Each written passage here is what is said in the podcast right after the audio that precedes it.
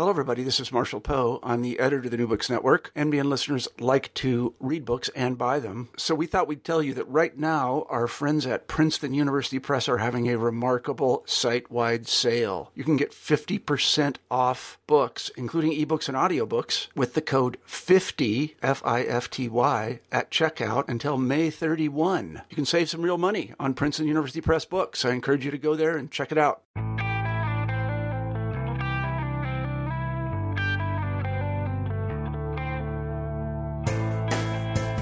Hello and welcome to New Books in Photography. I am the host, Lorena Turner. I'm a lecturer in the Communication Department at California State Polytechnic University in Pomona, California, and I'm also a photographer. On New Books in Photography, I talk with people who are practicing photographers in the area of documentary, fine art, academic art, and photojournalism. There is an archive of past episodes of this podcast at the New Books Network website, as well as links to other podcasts in the New Books Network. A personal favorite of mine this past week has been new books in critical theory. Maybe you'd like that. In this episode, I talk with Stephen Dupont about his book, Piksa Niugini, which was published in 2013.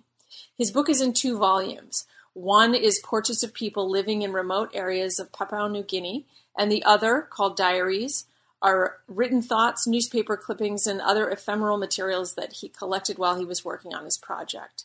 Stephen conducted this work with the support of a Robert Gardner Fellowship of Photography from Harvard's Peabody Museum of Archaeology and Ethnology.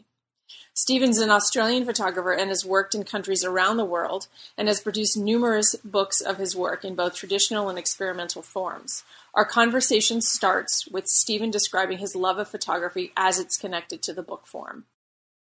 Hello, and welcome to New Books in Photography. Today I'm talking with Stephen Dupont about his fantastic book, Piksa, Niugini. It was published in 2013 by Radius Books and the Peabody Museum Press. Welcome to the podcast, Stephen. Thank you, Lorena. Thank you. Mm-hmm. So, uh, so your so your book, uh, Piksa, Niugini, is a, just a gorgeous, gorgeous, gorgeous book. I cannot say that enough. I was so I was so impressed when I got it and um, flipped through the pages and then went back multiple times and and um, and took a look at it. And I'm, i was wondering if you could start by telling telling me what the book is about.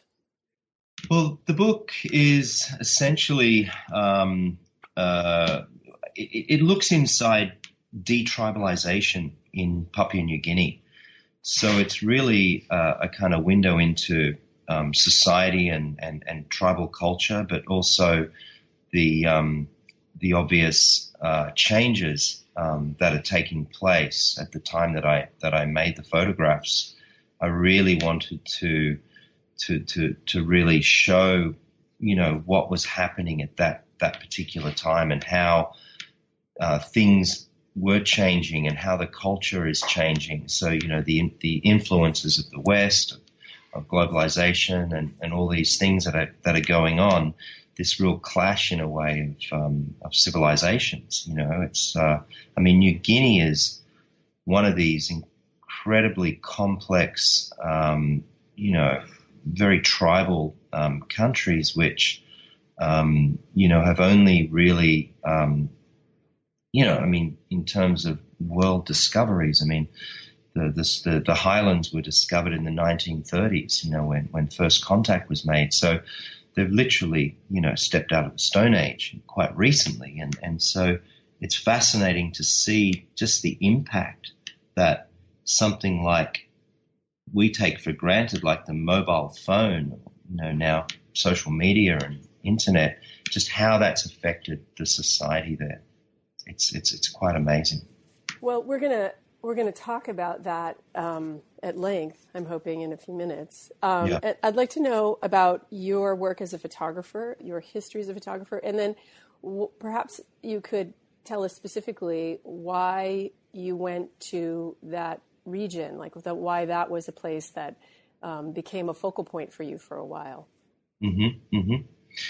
Well, look, I, you know, I, I guess I see my myself going through a bit of a mid-career phase at the moment as a photographer. It's it's been about 25 years of of, of photography, and um, when I when I first picked up a camera, you know, I was inspired by you know some of the the great photographers um, of our times, um, people like Robert Frank and um, Josef Koudelka, and in particular um, a British photographer by the name of Don McCullin. I mean, these were these were he- heavy inspirations on me to become a photographer, and I think um, I was particularly uh, inspired by by photo books, and uh, that was always my, um, I guess, my main passion through photography was to make um, photo books, and so I've, you know, spent a much of my um, my life just, you know, working on, um, you know, major long-term projects uh, with with books in mind, with that with that being the the ultimate um, platform and, and, showcase. And and I still work like that today, and uh, I have a real love for for handmade artist books, and and uh, I, I, design my own my own books, and I I make books, and and I get books published. So I you know photography for me is essentially about about the art of books, and um, you know I sort of uh, you know I guess started um, working as a as a news photographer when I when I first picked up a camera and as a photojournalist covering you know major uh, stories around the world for for magazines and newspapers. And and as um, um, the industry changed, um, I felt I needed to change with it, and and I I I, um, I really I guess about 15 years ago really sort of heavily um, uh, made a, a, you know a sort of a an impact in terms of trying to focus on on, on you know photo photo artist books and and, and, and, and photo books in general. And I, I, I really then started to kind of um, think more about you know self publishing and, and, also working on projects with books in mind. You know I, I did less magazine work and, and much more personal work. And, and I guess that's where I kind of ended up today, you know, just focusing on, on these, uh, on these photography books. And do you have, do you have particular uh, regions or uh, concepts or themes that your books or are your, you focus your projects around? Yeah, I, you know, I, I, I've always been, I always saw my projects in, in thematic um, ways, and and I think that I, have got a um, um, you know I'm, I'm interested in, in, in disappearing worlds. You know, for mm.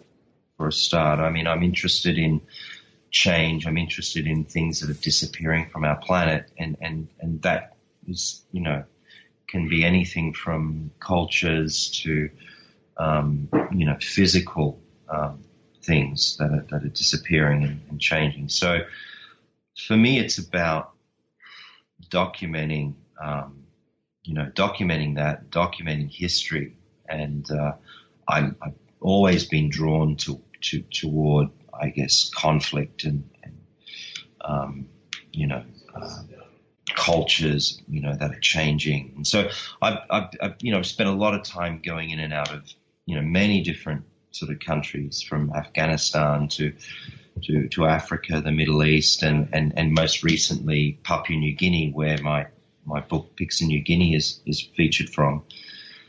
And that, that really came out of a, I guess, a, a strong connection with New Guinea from being so close to the country. I mean, it's, it's my closest neighbor. Uh, I'm, I'm Australian and, uh, we we have a, a, history with New Guinea, and and I I'd always wanted to go and explore there. I want I, I had this real um, you know for a long time a desire to get up there and and and make pictures, and so I think in 2004 was the first time I I went to New Guinea, and and then I um, I made a project on rascals, which is in pidgin means um, criminal.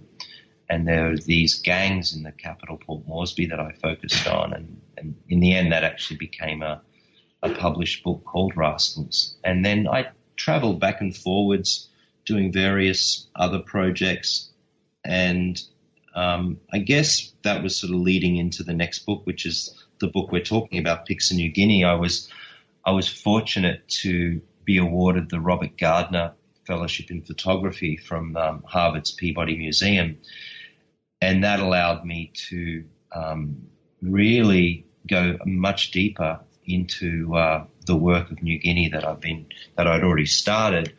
Uh, I spent all of 2011 basically traveling around the country, really kind of going deep inside the society and the culture, trying to investigate this whole concept of detribalization and how things were, were shaping and how they were changing there. And it took me from Port Moresby to the Highlands, Sepik River, and, and, and other places in New Guinea to, to, to try and sort of show, you know, what what what's happening there today, how you know both visually and, and sort of, um, you know, anthropologically, you know, it's really kind of a, a look inside the people and, um, and through photography, of course, you know, and, and, in the end, also through my observations and my diaries and sketchbooks, which were, as you know, were published in those two volumes. So it was uh, very much a, um, you know, a visual journey through this uh, incredibly, uh, you know, ancient and, and complex country that is New Guinea. Well, that that leads me to the question of what what what was going on there in terms of detribalization. Is that the term that you used? Yeah, detribalization. Yeah. Uh-huh. What what was describe what what you saw there at the time, 2011, and that's probably shifted quite a bit now in 2016. But but take us back to 2011 and what what were you seeing at the time? Well, I think the main impact was was technology in terms of mobile phones. You know, I mean, literally, the mobile phone was was only just coming in in 2011. It hadn't it hadn't really um, you know, let alone the internet and social media. So, you know, there was this new, new thing um, with with mobile phones, and it was also the impact that that was having on these remote communities. So the phone, the, the you know the, the, the telephone, mobile phones were getting out to really remote communities around the country, and and that was having a I guess a major impact on on on the change of things going on there. The fact that for the first time, people could could actually um, be mobile and actually speak to people, you know, relatives, friends, whatever, in, in all different parts of the country uh, and, and be connected in that way. And then, of course, you know, you had the sort of beginnings of Facebook in that country too at that time, and that was ha- having a huge impact in terms of um, just something so radically different for for the people of New Guinea. And now, because I've been going back, um, I, I, was I was there six weeks ago, and um, it's just exploded. I mean, I don't think there's many people who don't have phones anymore. They've, they've you know, it's just this major, um, you know, sort of shift in literally kind of, you know, this culture that has, you know, fairly recently just just stepped out of, you know, not the Stone Age, but just stepped out of, you know, ancient times in a way, you know, and, and, and I think the, the impact that, um, that advertising and, um, technology, uh, in, in all its forms has, has had a huge impact on, on the youth and, and the older generations that you see these, these, these, um, you know, these impacts all over the place. You, you see it in, um, in incredibly remote places where, you know, not so long ago, um, they, they would just, just wouldn't exist there, you know. So it's, it's really, um, it's, it's just been really fascinating to, to really kind of see that, you know, that change. Uh, I think also the, just the, the physical change of people too, you know, when you, when you look at, their um, their culture and their dress and and their, their, their tribalness in terms of their sort of the way that they've they've they've, they've been brought up in in the villages and and that's that's radically changing as well and and you know the the grass huts although are still there yet you know, metal roofs and, and, and sort of brick houses and things like that are, are, quickly taking over and having having a major change there, which is fairly recent, and and even clothing, you know, just Western clothes, you know, um, the whole kind of you know Western culture has just completely eroded, you know, this this this this ancient culture, and, and that you know that's happening, of course, all over the world. But, but what's interesting about New Guinea is that you know, he, this is a this is a people that um, have really, you know, I, I think held on to their their traditional culture for so long, and only sort of recently have had this, you know, massive, you know, kind of blow, this massive impact, and in a very short space of time, and um, and I think that. Uh, when that happens, it's not a gradual process. It's it's like being hit with a baseball bat. I mean, they've just literally had to take it and run with it, and and and that's causing all sorts of issues too. I mean, you know, there's there's a, a country where you have you know up to eighty percent unemployment, and um, um, so you've got you know masses amount of people just hanging out, and and when people hang out, they you know, they're drawn to just being on a mobile phone and using the internet and, and kind of, um, you know, so, and that, and that raises a lot of issues too, you know. I think that. Do you think there's a generational, um, difference in response based on the generation who is using the mobile phone. So like, uh, so are the, say, for example, is the younger generation, say people 25 and under, are they more apt to kind of welcome these changes and to adopt Western styles, whereas older people may not be, or is it kind of reversed? Oh, look, certainly it's it's like here in you know it's like our culture in terms of it's the young generation that are really you know just taking it in a big way and, and moving and it forward, really moving it forward. Yeah. Um, certainly, that is the obvious um, you know observation that I've been having out there, and and and you know, and I think that rightfully so. They they they want to be just like the rest of the world. You know, they want to be in touch. They want to be online. They they want to take photographs and they want to use Instagram and they they want to be you know connected. You know, and well, they, it sounds like they want to participate. That that's a big. They do. Yeah. They, they, they've been, you know, it's it's been, uh, you know, uh, a very remote um, situation for them for such a long time that suddenly they have a voice for the rest of the world. They can actually, you know, say something and and and, and have, you know, have that sort of um, connection, which I think is is incredibly exciting for them, and, and as it is for a lot of people. So, um, but it sort of, you know, has its own issues too, you know, and I, I think that um, I think they, you know, there needs to be, uh, I think, a lot of kind of care taken too, and, and, and to be aware that um, just the, you know, the often the negative impact that these kind of things can have on, especially some of these more traditional remote communities. Mm-hmm. Did you did you see evidence of that of negative impact?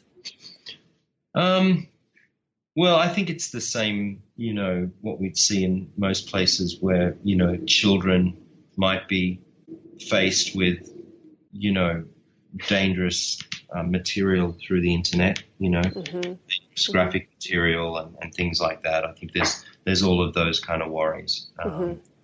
I think that um, just just technology in general. I think it's I think it's just such a a culture shock you know, to mm-hmm.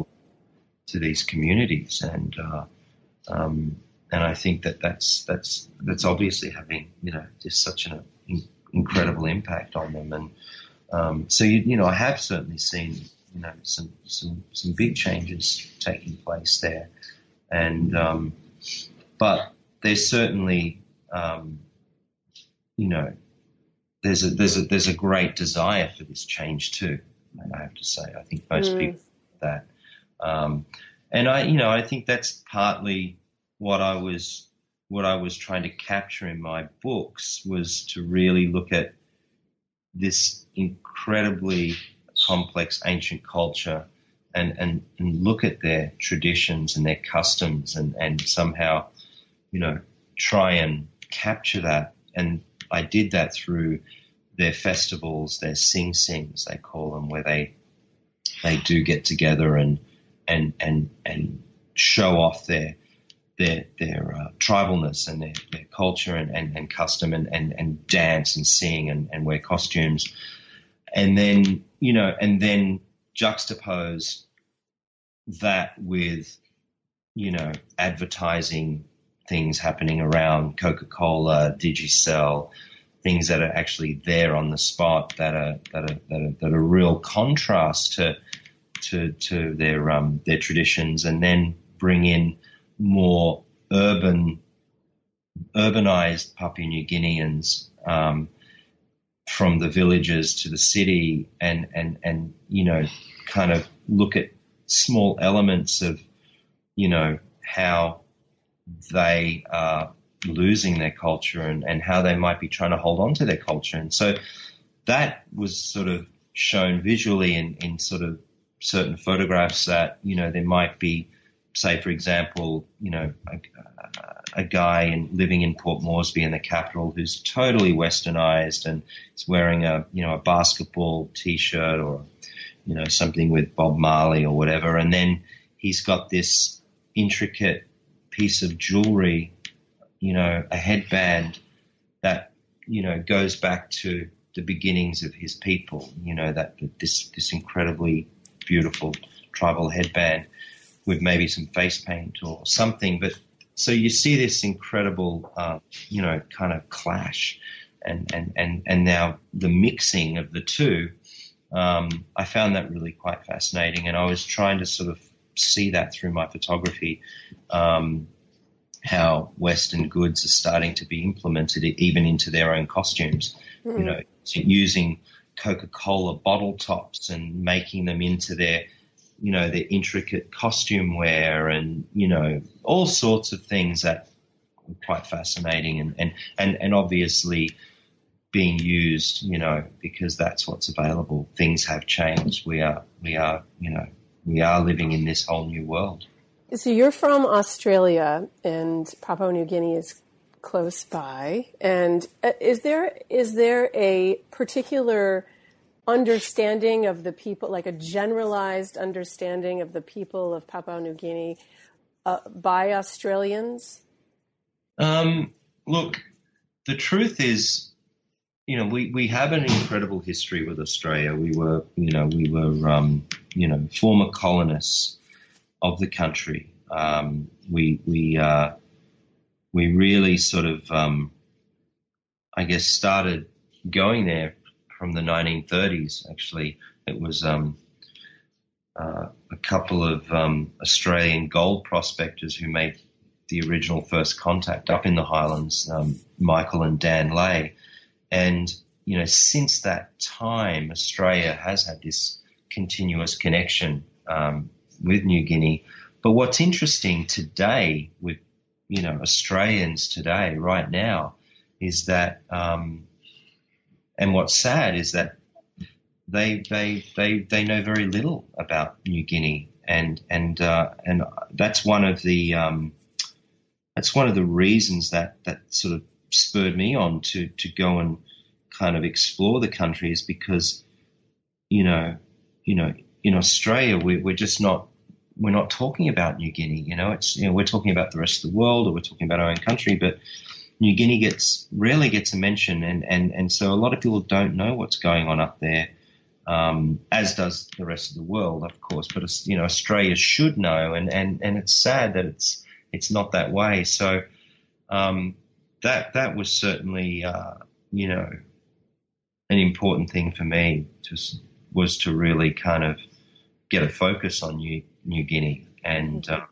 start to talk about it and start to make photographs for, for history's sake, you know, uh, because it's just not being it's not being covered and it's it's you know it's it's it's it's always been seen as this remote, you know, anthropological kind of place, and it, the tourism is, is is is quite small, and, and that's got a lot to do with the the um, the dangers, you know, unfortunately. But um, but yeah, so you know, definitely, uh, I think that in Australia we could we could learn a lot about what's going on there, and uh, you know, and so forth.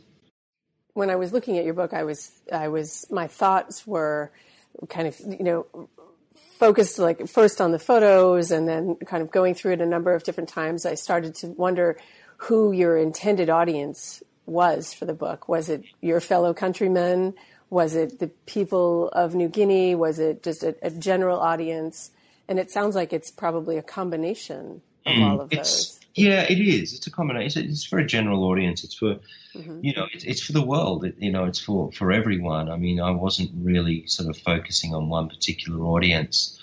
Um, you know, I really felt that, um, you know, it felt important enough to, to be able to go in there and, and make these pictures and, and, and come out with, you know, a sense of, of, of place and time, you know, and history. So it was kind of, you know, for me that, that, that was important. And, and I, you know, um, not, not to mention that, you know, it's just such a compelling and fascinating place to, to travel in and, and experience. And I, I always drawn toward these kind of places of the unexpected, and, and I, I, really kind of um, you know feel inspired when I'm when I'm sort of in a place that um, there, there's not a lot of um, material out there on, or not a lot of photographs or coverage, and, and so New Guinea had all these incredible things to offer, and you know.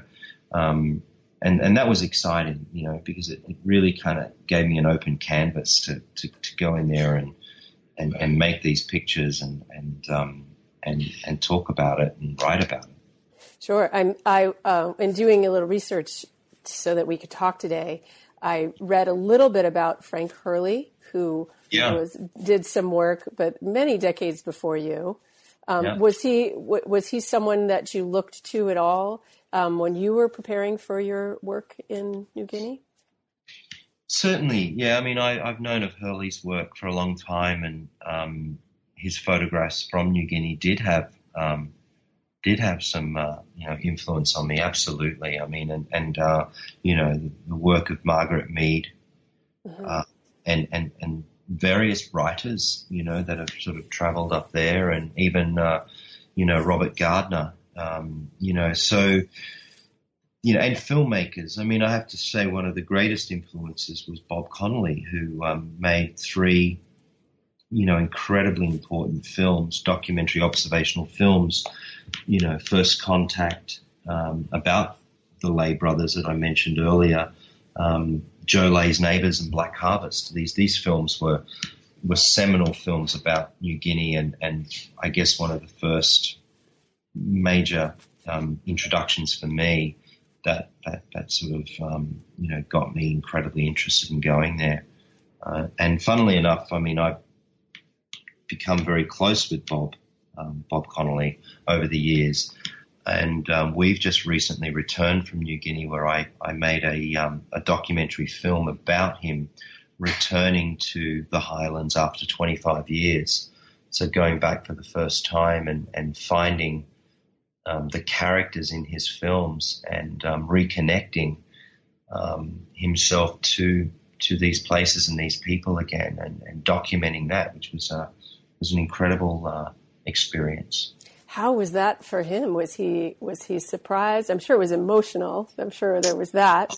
God, I mean, yeah, absolutely yeah. surprised, absolutely emotional. People were were were, were um, you know was a sort of a mix of jubilation and and and sort of and an absolute um, you know passion and tears and joy and wow. it was it was phenomenal and and and it was great to to make a film about that and to to really sort of um, you know um, you know be a part of someone like him who has such an incredible history there and um, and and to and, and to really experience that you know that that sort of um, um, impact and, and and reaction from people. You know, mm-hmm. I mean, it was it was great, and and, and I think that um, you know all of these these stories, whether they're the books I'm making or the photographs or, or the films, you know, for me, it's it's it's all one. It's it's all about you know um, you know being a uh, you know being someone who can who can go and document you know life in, in New Guinea and and and um, be able to um, to to show you know to show an audience, people around the world, what what this country is about. You know. Sure, sure. Well, let's talk more about the portraits in. So we didn't uh, we didn't say this outright at the beginning of our conversation, but your your uh, the your book is has two volumes that are included, and one is portraits and one is diary, and they're di- diaries. I'm sorry, and they're bound separately. Um, yep. So we're going to talk about the portraits one first. Yep. What I observe in the book, just in terms of format and what you're shooting, it looks like you're using different media to shoot mm-hmm. with. So primarily mm-hmm. film, large format, but some Polaroid mixed in or some instant film. Mm-hmm. And are you using a large format camera too? Yeah, I'm using a four by five large mm-hmm. format camera and a and a medium format six seven, and then various other formats within the context of the both books. But the portrait work, which is shot on a mixture of film and and and um, and Polaroid, is is is all on uh, four by five, so large format. And I have um, developed a you know a, I guess starting well actually started earlier than that, but essentially I was inspired to to take a white sheet with me and and make photographs, make portraits of people in the field, and um, to sort of in a, in a sense bring the studio to the people, and and and and, and that sort of is something that you know goes back in time to the gold rushes and, and early photography, early anthropological photography, where this kind of portraiture was done, and, and so that was a sort of an inspiration too in the style. But I wanted to create something different again, where I could, you know, have someone hold up the sheet or have two people hold the sheet um, as that backdrop to the subject, and and then have these, you know, real, spontaneous, you know, documentary moments that came into my frame. So, you know, essentially having the, the, the sort of directed um, sitter in front of the sheep, but um, waiting for moments to happen where a dog might walk into frame or people might start to descend and come into frame on the, the edges of the frame as a sort of an audience that don't necessarily know they're being photographed. So all of these wonderful kind of elements around the periphery was what I'm what I was always looking for. So it was it's a sort of a I guess a you know an environmental kind of portraiture um, session that I was sort of creating, and uh, and this is kind of the this this approach to the the portraits uh, was something that I originally came across in Afghanistan back in 2006, where I I made a series called Axe Me Biggie, and um, that was using a, a, a, local photographer's backdrop, and and that's where I sort of discovered this uh, this this this sort of incredible um, uh, thing happening around the edges of the frame, where you know the audience was starting to to come into frame and people were starting to come into frame. And and so I took that concept to New Guinea and, and I've since been developing which, which is another project called the White Sheet series, where I'm photographing different communities now with that with the white sheet. So um, I, I, really um, really did a lot of you know explored a lot of things with that with with the portrait work. Um, so that was that was that was great. I mean, I really you know I loved I loved doing that. I loved that you know trying to sort of find new ways to I guess to bring portraiture into you know into my photography and mixing, um, I guess, studio-like portraits with, documentary for me was, um, yeah, was really great. I had some notes that I took on those portraits where you have the white backdrop and and there are people kind of lined up on the edges of the sheet looking at the camera. I yeah. I really like those too. I think those are wonderful. And yeah. I'm wondering if that if I, I have had my own experience in Rwanda photographing children with a backdrop that I brought and uh-huh. had had that kind of spillover happen.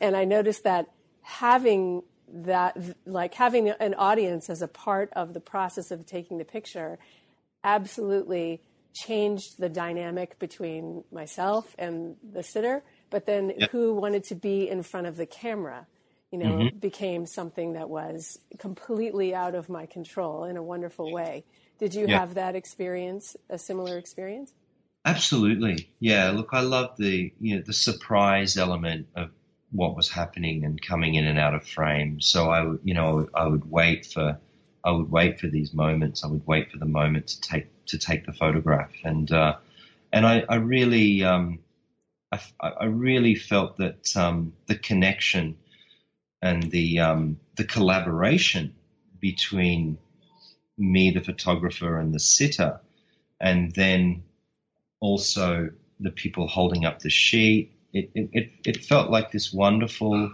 um, you know, collaboration to, to make the photographs. It wasn't just about me trying to capture these pictures. It was me with other people involved, and then all these wonderful elements of the crowd coming in, or um, you know, the sheet suddenly being dropped, or um, you know, these wonderful mistakes, these not even mistakes, these wonderful mishaps, these these sort of um, surprise things that allowed me to then capture the photographs that I wanted to capture. So uh, that that was always really, you know, kind of seminal and, and, and really kind of close to my, you know, close, you know, close on my mind to, to really kind of watch out for things like that. I didn't want it to be just um, a photograph of someone in front of a sheet. I want I wanted there to be other elements. I, and so yes, I was kind of waiting for the surprise things to happen. It also makes the it's it's more becomes more of a portrait of a community. I think hmm. you know then and and it's interesting to watch too how people the the behavior of people in that type of situation, which probably, you know, they're probably, they, they probably don't have a lot of experience with, you know, the type of situation that you're creating for them. And so there's, so they're making, you know, so that, so the way that they are responding to it, you know, either directly in front of the camera or observing what you're doing and hap- you know the dynamic that's happening with the person you're photographing is something that's very genuine and spontaneous you know on their part Absolutely. which is pretty pretty joyful on your part to to witness Mm, uh, yeah, you know, and you know, most of the time, the sitter is obviously, you know, acknowledging, you know, you know, you and and and and knowing that they're being photographed. But what was wonderful is the people around the edges didn't know they were being photographed. Right.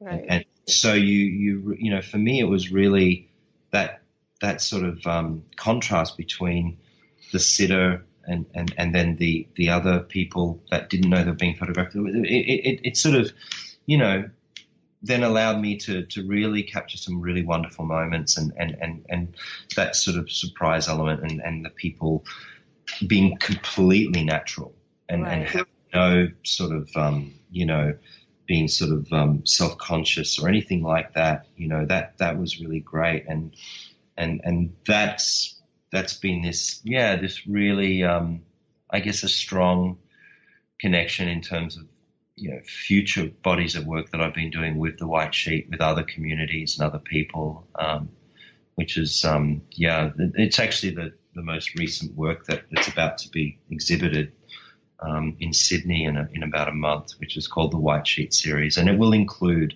some of the work from New Guinea and, and other countries. Oh, fantastic! Let's talk about the diaries. Sure. the diaries book. So that's the two volumes. You've got the portraits and the diaries, and the diaries are really.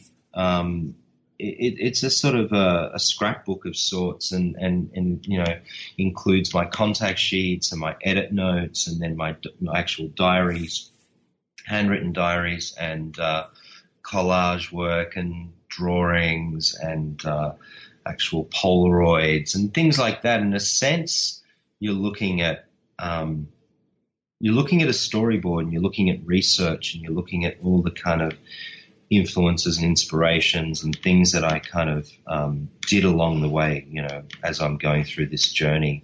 So I, it was really just, you know, things that I collected and things that I wrote about and, and, and, and, and, and then it was, you know, we assembled it into the, uh, into the design and, and edit. So really works as a, a wonderful companion to the portrait. So essentially, you're being taken on the same kind of journey, but in a whole other way. So the diaries sort of, you know, really kind of take you through um, the landscape and, and, and you get a feel for all these other things that are going on within the context of the same people, whereas the portraits are much more formal in, in that way. So it's, it sort of gave, you know, I think um, a lot of space to, you know, for the reader to, to really sort of go deep inside, you know, not just having, you know, the visualness of the portraits, but I wanted to really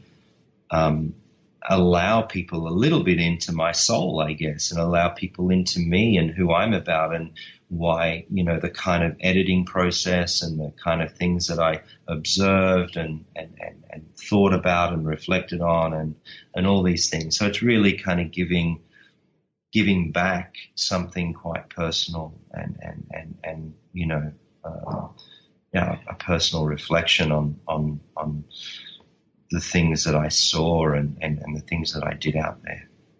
Well, that that was actually what my question was going to be about giving back. Um, before we talked about the diaries, so I'm glad you used that that phrase. Um, my question was about when you're working in any context, and you know, certainly speaking to your experience in in the book we're talking about, but do you do you take pictures of do you take portraits um, of people within communities, and then do you give them back portraits as a kind of like almost like a thank you or you know some kind of acknowledgement of I don't that's the, the yeah. not exactly the right word, but I think you understand what I'm asking. I do, and I have done that. I mean, particularly. I don't so much anymore because it's really hard to get Polaroid film. But um, right. when I was shooting Polaroid, particularly the well, you know, we have to go back to my original project, Me Biggie, in in Kabul in 2006, where I made a hundred portraits. I made a, you know, I took a hundred photos of a hundred people, so one frame per person, and I gave everyone the Polaroid, and I kept the negative, so it was a, a pos negative film mm-hmm. made by Polaroid, which they don't make anymore, and that was great because it, it allowed me again, you know, you talk about giving back, and um, you know, as a photographer, I feel that I take so much away from people and never get a an opportunity to give something back. And and this was the perfect sort of opportunity to actually, you know, give someone the photograph. So have that direct um, connection, that direct participation and and and exchange. You know, I, I, I really felt this wonderful exchange with people allowing me to take their, their portrait and then receiving a, um, a photograph as a gesture of my thanks. Um, and I've tried to do that as much as possible. It's really hard now when there's no Polaroid, but um, but certainly while I was doing Polaroid, I, I, would I would try and give Polaroids to, to my subjects as, as, as much as I could. Wow. Well, what are you working on now? What are some a, a current project, or if you have a number of different things you're working on? I'd I'm like always working on a lot of things, and I, am mostly, you know, I, am working on several book projects right now. Um, I've, I've, just did a, uh, a kind of a, I guess, an, an archival book on um, um, a book called We Cut Heads, which is uh, look uh, my, my pictures of barbershops from the last 25 years, which I've just curated, curated and edited into a book, and um, that I'm I'm I'm I've just finished, and and I guess the most current project I'm working on right now, photographically, is. Um, uh, is around death. I'm, I'm, I'm, sort of working on a, an ongoing project around death and the rituals of death and and that's sort of been taking me to India and Bangladesh, Namibia, and I'm about to go to Mexico City in a couple of weeks to um, to work down there with sort of well, the Day of the Dead festival is is, is one of the, the sort of elements, but also looking at crime photography in Mexico City and going into photography in a, in a, in a more forensic kind of way. Um, so looking at death through forensic, you know, crime photography, and and so that's that's really fascinating. That's that's sort of, um, I guess my my most recent, my my latest um, obsession, mm-hmm. uh, you know, is is really trying to focus on this project around death and, and really look into many different aspects of it and, and try and kind of, I'm still trying to figure it out, but try and sort of work out this, you know, this, this new project and, and, and really kind of um, show these, these elements around death that, you know, the subject that most people find quite taboo and, and don't want to talk about, and yet it's, you know, one of the most important, if not, you know, life and death. They are the, the two most important sort of, um, you know, um, tent poles of, of our lives. that is, it's life and death. And so, you know, to confront death and I guess to explore that, you know, through my photographs, um, that's an incredible journey that I'm taking. And I'm, I'm really, uh, really excited about the prospects of, where that's going to take me and, and what I'm going to see and, and what I'm going to photograph. Wow. Well, I, I can't wait to see the resulting books of both of those projects. I love I love the title "We Cut Heads." I just oh, I, yeah. that's that's a great title. I, I, I will I will definitely get it published. Um, I'm just I'm waiting on the publisher, but uh, it's so new that no one's really seen it. Oh. Uh, but I'm, I've got a book dummy with me in New York, so I'm, I'm, uh, yeah, I'm, I'm going to show some people. Great, fantastic. So one final question, and then I'll let you go because I appreciate all the time that you've spent with me this afternoon. Um, where can someone find Piksa Niugini to, to purchase? Do you know that off at the top of your head?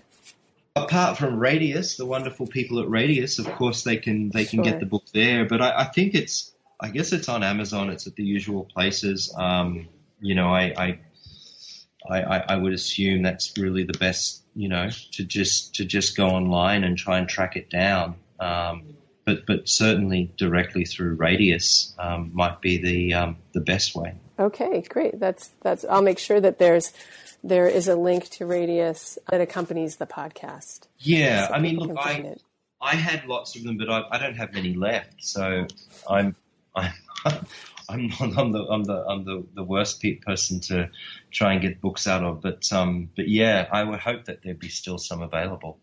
Great, I think I think so. Otherwise, otherwise, I don't think they I you would have been recommended yeah, exactly. for us exactly. to talk. Yeah, so. yeah, no, that's great. Yeah. Hey, Lorena, thanks very much. Thank you very much. I really appreciate it, and and uh, just best of luck with your projects and your time in New York.